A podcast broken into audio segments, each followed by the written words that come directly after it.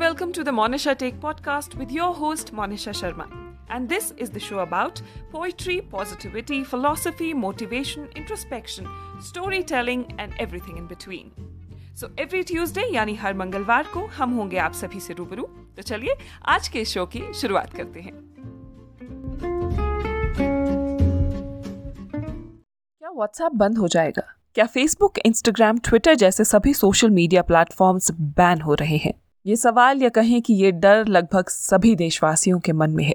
तो क्या है सोशल मीडिया प्लेटफॉर्म्स और सरकार के बीच हो रही तकरार का कारण? जानने के लिए एपिसोड को पूरा सुनिएगा।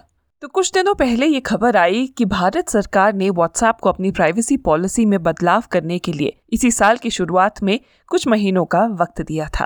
तो आखिर क्या थी ये प्राइवेसी पॉलिसी जो सरकार को पसंद नहीं आई? चलिए पहले इस पर चर्चा करते हैं। साल की शुरुआत में आप में से कई लोगों को व्हाट्सएप पर ये अपडेट आया होगा कि व्हाट्सएप नई प्राइवेसी पॉलिसी लेकर आया है।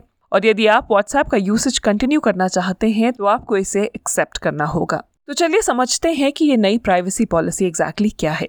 नंबर एक, इस नई पॉलिसी के अंतर्गत व्हाट्सएप आपके डेटा को प्रोसेस कर सकता है। सरल शब्दों में आप समझ लीजिए कि इस नई प्राइवेसी पॉलिसी को एक्सेप्ट करने पर आप व्हाट्सएप को आपके मोबाइल में उपलब्ध हर तरह की जानकारी लेने की इजाज़त दे रहे हैं।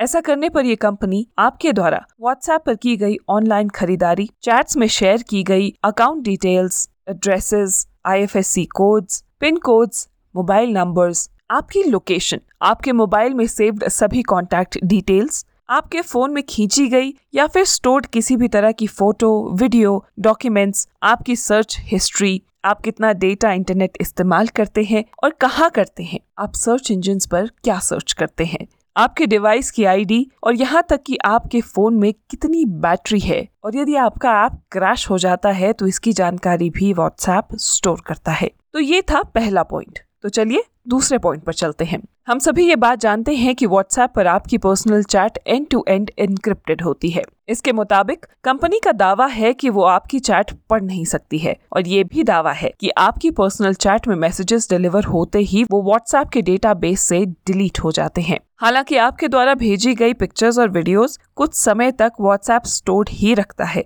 मगर व्हाट्सएप का कहना है कि यदि आप व्हाट्सएप पर किसी बिज़नेस अकाउंट से चैट करते हैं फॉर एग्ज़ाम्पल आजकल फेसबुक इंस्टाग्राम पर बहुत ऐसे ऑनलाइन स्मॉल बिजनेसेस हैं जो व्हाट्सएप के थ्रू अपना बिज़नेस ऑपरेट करते हैं। मतलब ये कि आपको पेज पर व्हाट्सएप नंबर दिया गया होता है, जिस पर आप मैसेज या प्रोडक्ट की तस्वीरें भेज कर आप अपना ऑर्डर प्लेस कर सकते हैं। तो इस तरह के अकाउंट्स को बिज़नेस अकाउंट कहते हैं और उनसे की गई चैट को बिज़नेस चैट्स और इन्हीं चैट्स को व्हाट्सएप इस्तेमाल कर सकता है इसी प्राइवेसी पॉलिसी के तहत। हम सभी जानते हैं कि व्हाट्सएप और इंस्टाग्राम की पेरेंट कंपनी फेसबुक ही है।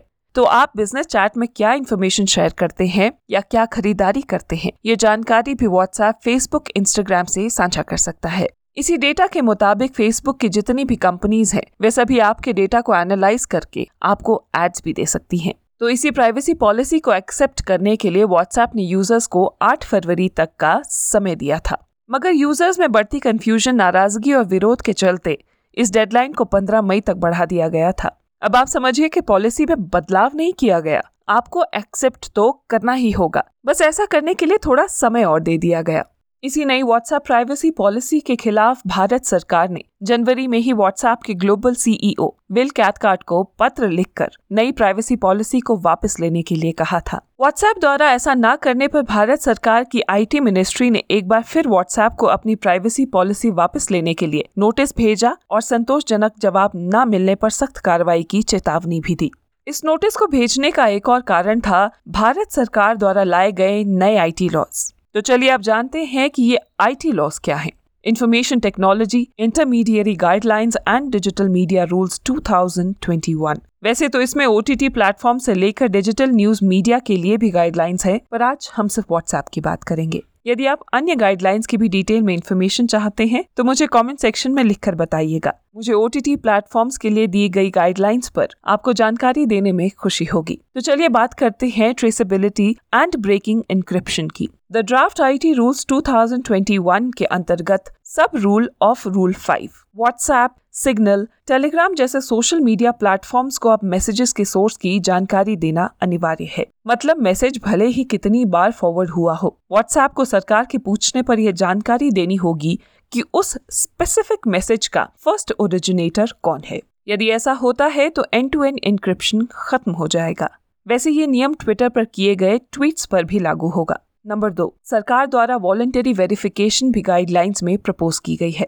सोशल मीडिया पर वेरीफाइड ब्लू टिक वाले अकाउंट्स के बारे में तो आप सभी जानते हैं। ये वॉलंटरी वेरिफिकेशन वेरीफाइड अकाउंट से अलग है। इसमें आप स्वेच्छा से अपनी सोशल मीडिया प्रोफ़ाइल की वेरिफिकेशन ज़रूरी जानकारी देकर कर सकते हैं। इसे आप एक तरह का केवाईसी समझ सकते हैं। मगर इस वेरिफिकेशन के लिए किस तरह की डॉक्यूमेंट्स वैलिड होंगे, ये जानकारी अभी तक उपलब्ध नहीं है। लेकिन ऐसा करने पर आपका अकाउंट वॉलेंटरीली वेरीफाइड है, ये जानकारी पब्लिकली डिस्प्लेड रहेगी नंबर तीन व्हाट्सएप और अन्य सोशल मीडिया प्लेटफॉर्म्स को अपनी वेबसाइट पर पब्लिश करना पड़ेगा कि ये कंपनीज़ अपने यूज़र्स का कौन सा और किस तरह का डेटा इस्तेमाल करती हैं। नंबर चार कंपनीज़ को अपने यूज़र्स को इन्फॉर्म करना होगा कि यदि उनके पास ऐसी कोई तस्वीर या इन्फॉर्मेशन है, जिसे इस्तेमाल करने का राइट उन्हें नहीं है या वो इन्फॉर्मेशन किसी और की है तो वो उसे use share display host modify publish या स्टोर नहीं कर सकते। इसके अलावा इन कंपनीज़ को डेफेमेटरी ओपसीन डेटा जेंडर के आधार पर की गई harassment racial harassment ethnically objectionable comments comments relating money laundering gambling ऐसा कंटेंट जो बच्चों के लिए नुकसानदायक है कॉपीराइट इन्फ्रिंजमेंट या ऐसा कोई भी कंटेंट जो देश की एकता, अखंडता एवं संप्रभुता के खिलाफ है। भारत के अन्य देशों से मित्रता को नुकसान पहुँचाए, जिसमें देश का अपमान किया गया हो। इस तरह के सभी टॉपिक्स पर टिप्पणी करने पर रोकना और सूचित करना होगा। नंबर पाँच, इसके अलावा सभी प्लेटफॉर्म्स को ग्रीवेंस ऑफिसर की नियुक्ति करनी होगी। इसके साथ साथ इन कंपनीज़ को अपनी वेबसाइट पर ग्रीवेंस ऑफिसर का नाम उन्हें कांटेक्ट करने की जानकारी और उन तक अपनी शिकायत पहुँचाने का सही तरीका भी साझा करना होगा। ग्रीवेंस ऑफिसर को शिकायतकर्ता की शिकायत को 24 घंटे के अंदर स्वीकारना होगा और शिकायत का निपटान 15 दिन में करना होगा। इन सभी नियमों का पालन ईमानदारी से किया जाए, इसे सुनिश्चित करने के लिए एक कंप्लायंस ऑफिसर की नियुक्ति की जाए। तो इन्हीं नए आईटी नियमों के खिलाफ अब व्हाट्सएप पिछले हफ़्ते दिल्ली हाई कोर्ट पहुँच गई। व्हाट्सएप ने मंगलवार को एक याचिका दायर कर सूचना प्रौद्योगिकी, मध्यवर्ती दिशा निर्देश और डिजिटल मीडिया आचार संहिता नियम 2021 के नियम चार, सब भाग दो को चुनौती दी है। यहाँ सरकार की दलील ये है कि फेक न्यूज़ को रोकने तथा सोशल मीडिया के दुरुपयोग को नियंत्रण करने के लिए ये कानून ज़रूरी है। वहीं व्हाट्सएप का कहना है कि एंड टू एंड इंक्रिप्शन में बदलाव से सभी यूज़र्स के सामने सरकारी तथा निजी प्लेयर्स के हाथों में उनकी निजता के उल्लंघन का खतरा पैदा हो जाएगा, जिससे पत्रकारों, नागरिक अधिकार कार्यकर्ताओं और राजनीतिक कार्यकर्ताओं के सामने प्रतिशोध का खतरा पैदा हो सकता है। तो इसी तरह के नियम कानून दावों के बीच सरकार और सोशल मीडिया प्लेटफॉर्म की ये तकरार जारी है। इसी बीच ये अटकलें लगाई जा रही हैं कि नए नियम कानून का पालन यदि ना किया गया तो सोशल मीडिया प्लेटफॉर्म्स को भारत में बैन किया जा सकता है। वैसे अगर भारत की बात की जाए तो इस समय हमारे देश में व्हाट्सएप यूज़र्स की संख्या तिरपन करोड़ है। यूट्यूब यूज़र्स की संख्या चवालीस करोड़ अस्सी लाख है। फेसबुक यूज़र्स की संख्या इकतालीस करोड़ है और वहीं इंस्टाग्राम यूज़र्स की संख्या 21 करोड़ और ट्विटर यूज़र की संख्या एक करोड़ पचहत्तर लाख है। अब आपको समझना होगा कि देश संविधान से चलता है, इन कंपनीज़ से नहीं। हमें ये भी समझना होगा कि ट्विटर जैसी कंपनीज़ पे हमेशा से भारत के खिलाफ एजेंडा चलाने का आरोप लगता रहा है। आपको याद होगा जब अमेरिका के कैपिटल हिल पर इस साल हमला हुआ था तो ट्विटर ने इस पर एक्शन लेते हुए अमेरिका के पूर्व राष्ट्रपति डोनाल्ड ट्रंप का अकाउंट परमानेंटली सस्पेंड कर दिया था। पर वहीं जब भारत की आज़ादी और एकता के प्रतीक लाल किले पर हमला हुआ था तो ट्विटर ने कोई एक्शन नहीं लिया था। देखिए, लाल किले की घटना का उदाहरण किसी कानून या समुदाय की आलोचना या समर्थन करना नहीं है। यहाँ बात सोशल मीडिया प्लेटफॉर्म्स और उनके एक तरफा झुकाव की हो रही है। वैसे इससे भी हैरानी की बात यह है कि हम आज के समय में अपनी जुडिशियरी से ज़्यादा ट्विटर के एक्शन पर विश्वास करने लगे हैं। अपने देश का, यहाँ की सरकार का और जुडिशरी का मज़ाक उड़ाना तो मानो फ़ैशन सा बन गया है। एक और आंकड़े से अपनी बात को समझाना चाहूँगी। दुनिया में इस समय चार सौ छियासठ करोड़ इंटरनेट यूज़र्स हैं और इन पाँच बड़ी companies Apple Amazon Facebook Google और माइक्रोसॉफ्ट का कंबाइंड नेटवर्थ है 460 लाख करोड़। आपको बता दूँ कि दुनिया में कुल देश हैं एक सौ और इनमें से एक देशों की कुल जीडीपी इन पाँच कंपनीज़ से कम है। हैरानी की बात यह है कि फ्री में सर्विस देने वाली ये पाँच कंपनीज़ एक देशों से अमीर कैसे हो गई? हम आज तक समझते थे कि हम इन एप्स के यूज़र्स हैं। पर ध्यान से सोचा जाए तो शायद इन कंपनीज़ के यूज़र्स बायर्स और प्रोडक्ट सब कुछ हम ही हैं। इस डेटा के मुताबिक हर भारतीय दिन में चार घंटे इन एप्स पर बिताता है, यानी साल के करीब पचास दिन। और व्हाट्सएप और फेसबुक के यूज़र्स भारत में दुनिया में फ़र्स्ट और सेकंड पोजीशन पर हैं।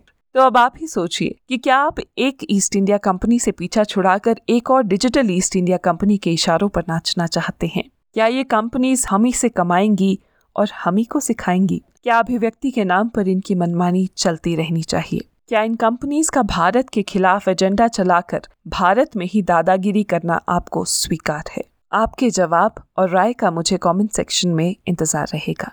तो दोस्तों, ये था आज का एपिसोड मैं उम्मीद करती हूँ कि यह जानकारी आप सभी को पसंद आई होगी। इसी तरह की और जानकारी के लिए आप मेरे पॉडकास्ट द मोनिशा टेक को Facebook Instagram YouTube Spotify Apple podcast Hubhopper और हंगामा म्यूज़िक पर सब्सक्राइब और फॉलो कर सकते हैं। आज का एपिसोड पसंद आया हो तो इसे शेयर करना मत भूलिएगा।